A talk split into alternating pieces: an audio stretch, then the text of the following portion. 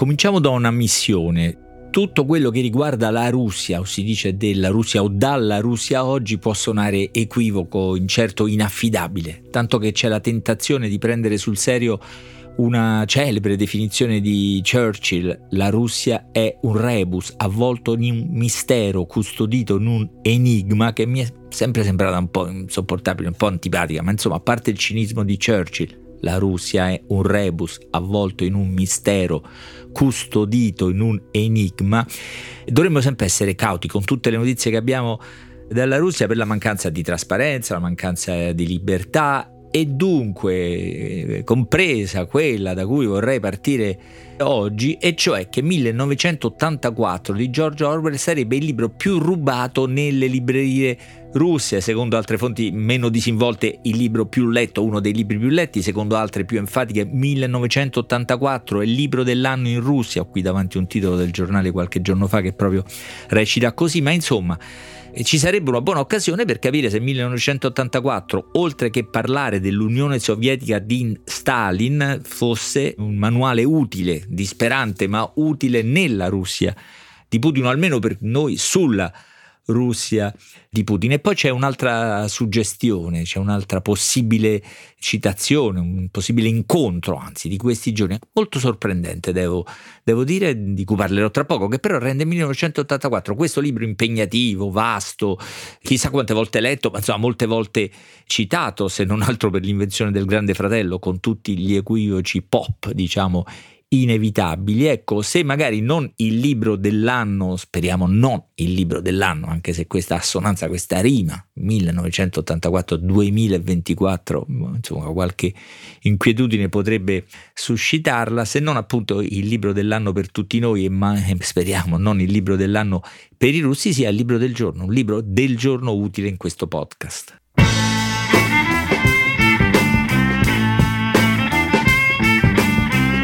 Questo è Timbuktu di Marino Sinibaldi, un podcast del Post che parla con i libri.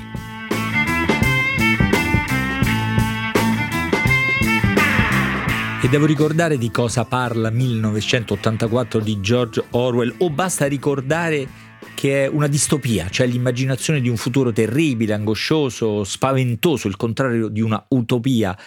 Appunto, non so se serve, ma prima vorrei accennare all'altro luogo o, o momento in cui questo libro conservava antiche memorie e l'autore, per cui ha un entusiasmo perituro, diciamo così, è riapparso. Sapete quei titoli che stanno ripiegati in un angolo della memoria o almeno acquattati in una, una scaffale laterale della libreria che improvvisamente vengono alla luce, vengono richiamati in vita da una serie di sollecitazioni e di coincidenze. Ecco dunque, è proprio così che è successo.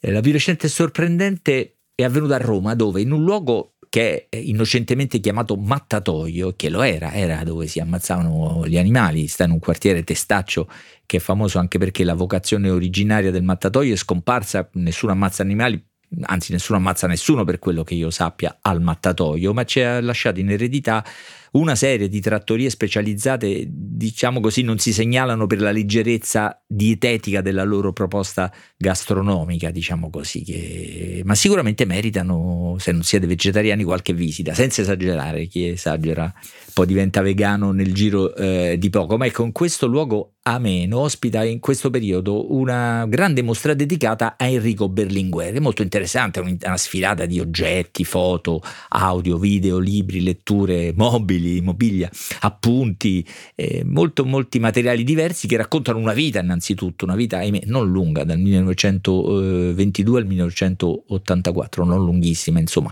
inevitabilmente un'epoca, per molti un'epopea, non è solo quella di un uomo rilevante, non è nemmeno solo quella di un partito, anche se c'è spazio per tutte le nostalgie comuniste, diciamo, o meglio, come si diceva al tempo di Berlinguer, con un prefisso a cui si attribuiva molto valore anche perché non corrispondeva a nessuna moneta in circolazione nostalgie eurocomuniste. Ecco, insomma, c'è spazio per tutto, lo sguardo critico, l'incredulità ostile, la, la, la ammirazione nostalgica nel labirinto di, di, questi materiali, di questa esposizione, di questa mostra, nella quale non posso non dire che gli ascoltatori del podcast L'ombelico di un mondo, il podcast di Claudio Caprara, per il post entrano un po' da privilegiati, eh, possono aggirarsi con un'aria consapevole e competente, mm, molto evidente, persino saputa, ecco, un'aria saputa. Mi pare di averne riconosciuti un paio domenica scorsa che avevano ascoltato il podcast e più che ascoltato, eh, magari con questa attenzione, consapevolezza e, e, sorriso competente. Insomma, c'è spazio per tanti sentimenti, ragionamenti, emozioni, compresa, dicevo, la sorpresa, anche perché pensa di ricordare, aver visto di tutto nella storia di quegli anni, c'è qualcosa di sorprendente. Nel mio caso, una intervista di Enrico Berlinguer, con un, anzi un giudizio di Enrico Berlinguer su 1984 di George Orwell. Dovrei dire una lunga intervista eh, di Ferdinando Adornato, che lo, lo intervistò per inglese, dovrei dire una lunga intervista, ma le interviste allora erano tutte lunghe, era tutto lungo in, in, quei tempi e si vede anche da quei materiali esposti. Se pensate che per indicare eh, una nuova linea politica, quella che poi sarebbe stata conosciuta, famosissima, come il compromesso storico, Enrico Berlinguer si affidò a tre lunghi articoli pubblicati su un settimanale, questo vuol dire quindi decine di migliaia di caratteri e soprattutto in tre puntate di un settimanale. Quindi per capire dove andava a finire bisognava aspettare 15 giorni e non resisto alla banalità di dire che oggi sarebbe sufficiente, anzi sarebbe necessario un post sui social di 280, boh, non so quanti eh, caratteri. Insomma, in una vetrinetta di questa grande mostra la trovate in una stanza a sinistra, in fondo a sinistra, dove altrimenti del primo padiglione, c'è questa intervista su un numero speciale che l'Unità, il giornale del Partito Comunista, a fine 1983 dedicò all'anno che arrivava, l'atteso o spaventoso 1984. Insomma, c'è questa intervista in cui Enrico Berlinguer dice che Orwell non aveva ragione, non aveva del tutto ragione. Cito, mi pare che quel romanzo contenga un decisivo difetto, è pervaso da una ossessione sulla ineluttabilità della fine dell'individuo e delle sue espressioni che ne condiziona l'impianto. Insomma, Enrico Berlinguer dà diciamo, una lettura progressista, potremmo dire pure banalmente progressista, ma bisogna essere indulgenti. Stiamo parlando del 1983, eh, cioè secoli fa, si parlava di democrazia elettronica, ma come fosse davvero e dove andasse a parare nessuno se lo poteva immaginare. Dai, insomma, una lettura che propone di considerare la tecnologia come qualcosa di neutrale, aperto a diverse possibilità e azioni, che tutto sommato è una posizione saggia in fondo, anche per noi, per tutti noi umani che abbiamo visto cose da allora impossibili da immaginare, ma potremmo lasciar stare Berlinguer e l'inizio degli anni Ottanta, non prima di aver ricordato che però ai giovani di allora lui proponeva di parlare del futuro, di riflettere sul futuro, anzi chiedeva di organizzare un convegno di futurologia. Ebbene, così Enrico Berlinguer all'inizio degli anni Ottanta invitava alla futurologia, ma insomma lo potremmo eh, lasciare nel luogo in cui è possibile vederlo e passare alla domanda cruciale, cosa c'è davvero in 1984 di Orwell, perché è letto oggi in Russia? E perché deve essere letto o riletto da noi, la storia la sapete è quella di un universo futuro, Orwell scrisse il libro nel 1948 invertendo le ultime due cifre del calendario per proiettarlo nel tempo, eh, di un universo in cui una guerra permanente tiene in piedi un sistema totalitario dominato dall'invisibile, onnipresente, onnipotente, grande fratello e da una serie di principi, di proposizioni fondamentali come i tre continuamente ripetuti, la guerra e pace, la libertà e schiavitù, l'ignoranza e forza. Ripetiamolo, la guerra e pace, la libertà e schiavitù, l'ignoranza è forza e dunque tutto, per esempio il passato andava adattato a questa nuova realtà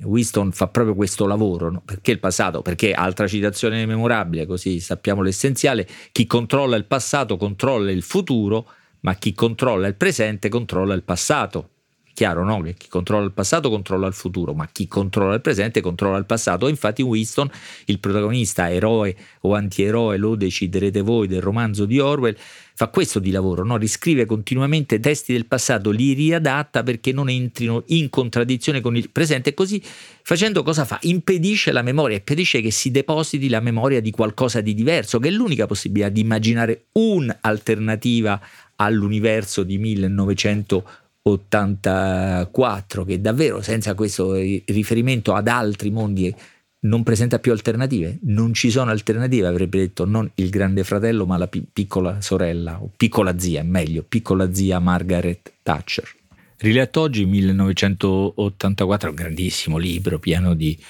intuizioni straordinarie di audaci previsioni che le grandi invenzioni, le, le rivoluzioni tecnologiche dei nostri anni non, non tolgono nulla, non sfiorano nulla della sua capacità di descrizione, anche diciamo di previsione, soprattutto per due cose, due cose che rilette oggi mi sono sembrate veramente straordinarie, molto incisive, sconvolgenti, contundenti direi. No? Una è l'idea di guerra permanente, il nemico varia e ogni volta si riscrive il passato per dimostrare che quello è sempre stato un nemico, quando invece nei fatti era stato un alleato. Il nemico varia, ma il nemico non può mancare, anche perché quello che tiene insieme la società, insieme alla paura ispirata, coltivata dal grande fratello, è l'odio, le campagne d'odio scatenate, indirizzate verso stranieri o diffidenti veri o presunti, ma sempre nemici e la propaganda, altro punto cruciale di questo mondo e credo sì visionario e per me diciamo particolarmente, che mi ha colpito particolarmente in questa rilettura, la propaganda non si ferma mai, anche tecnicamente le macchine, le tecnologie della propaganda non ci si può sottrarre perché il volume può essere abbassato ma mai spento del tutto. Winston nel romanzo di Orwell ha dubbi, perplessità, inquietudini, scrive un diario, cosa vietatissima, fantastica, cosa sconveniente, cerca oggetti del passato, cosa sospetta, prova a tradire quel mondo fino al momento cruciale in cui trova un'anima gemella alla sua, forse gemella alla sua, perché per decine di pagine in realtà teme che sia una spia, perché bisogna temere e sospettare di tutto e tutti nell'universo di 1900 84, ma insomma questa donna alla fine lascia cadere nella sua mano un biglietto, cosa che potrebbe costare la vita, e sul biglietto c'è scritto ti amo. E qui noi lettori ci emozioniamo, voi le, lettori o rilettori vi emozionerete, ma io vi lascio lì perché non vi racconto il seguito, il capolavoro di Orwell, il capolavoro di un grande scrittore, quindi c'è, ci deve essere anche la suspense, la trama, il fiato sospeso, la sorpresa. E Orwell è un grande scrittore proprio per questo, perché insieme una grandezza intellettuale, cioè propone temi forti, importanti, intelligenti, diciamo così, e popolare, cioè gli affida una grande capacità di narrazione, una grande capacità di invenzione della trama e di invenzione di personaggi. Nella mia rilettura di 1984 mi sono accorto che è un mondo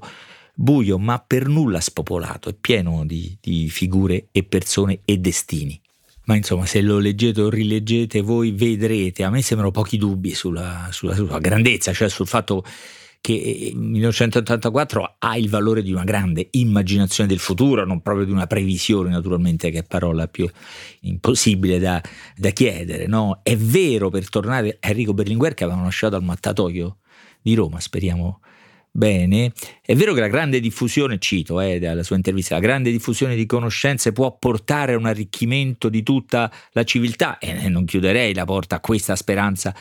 progressista, ma non è vero, per citare ancora quell'intervista, che il mondo ha tradito la profezia di Orwell. Il mondo, secondo Enrico Berlinguer, è andato in un'altra direzione. Non è, non è così. Se si rilegge Orwell nell'Italia di oggi, e non perché è meloniana, ma per tante ragioni più profonde, per l'impatto delle tecnologie, per il ruolo della propaganda nella costruzione del consenso, per l'erusione degli spazi individuali, diciamo così, sottratti alla visibilità, se non proprio come in 1984, al controllo della psicopolizia.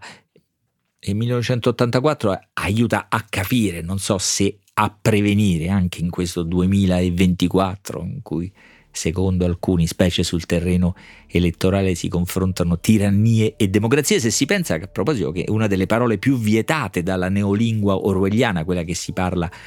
nel mondo del Grande Fratello, è democrazia. Poi se invece torniamo alla Russia, dove sarebbe il bestseller dell'anno, insomma, siamo il condizionale anche per questa notizia che è riapparsa nelle scorse settimane, per cui due persone che appena dopo l'inizio del conflitto con l'Ucraina distribuivano copie a Mosca, copie gratuite di 1984, erano state arrestate con l'accusa di discredito delle forze militari. Questa forza invece avrebbe ancora questo eh, libro che si fa leggere, rileggere, rubare, se è vera la notizia, e anche punire, proibire, arrestare perché la guerra è pace la libertà è schiavitù, l'ignoranza è forza, appunto. Scrivete a timbuktu-ilpost.it.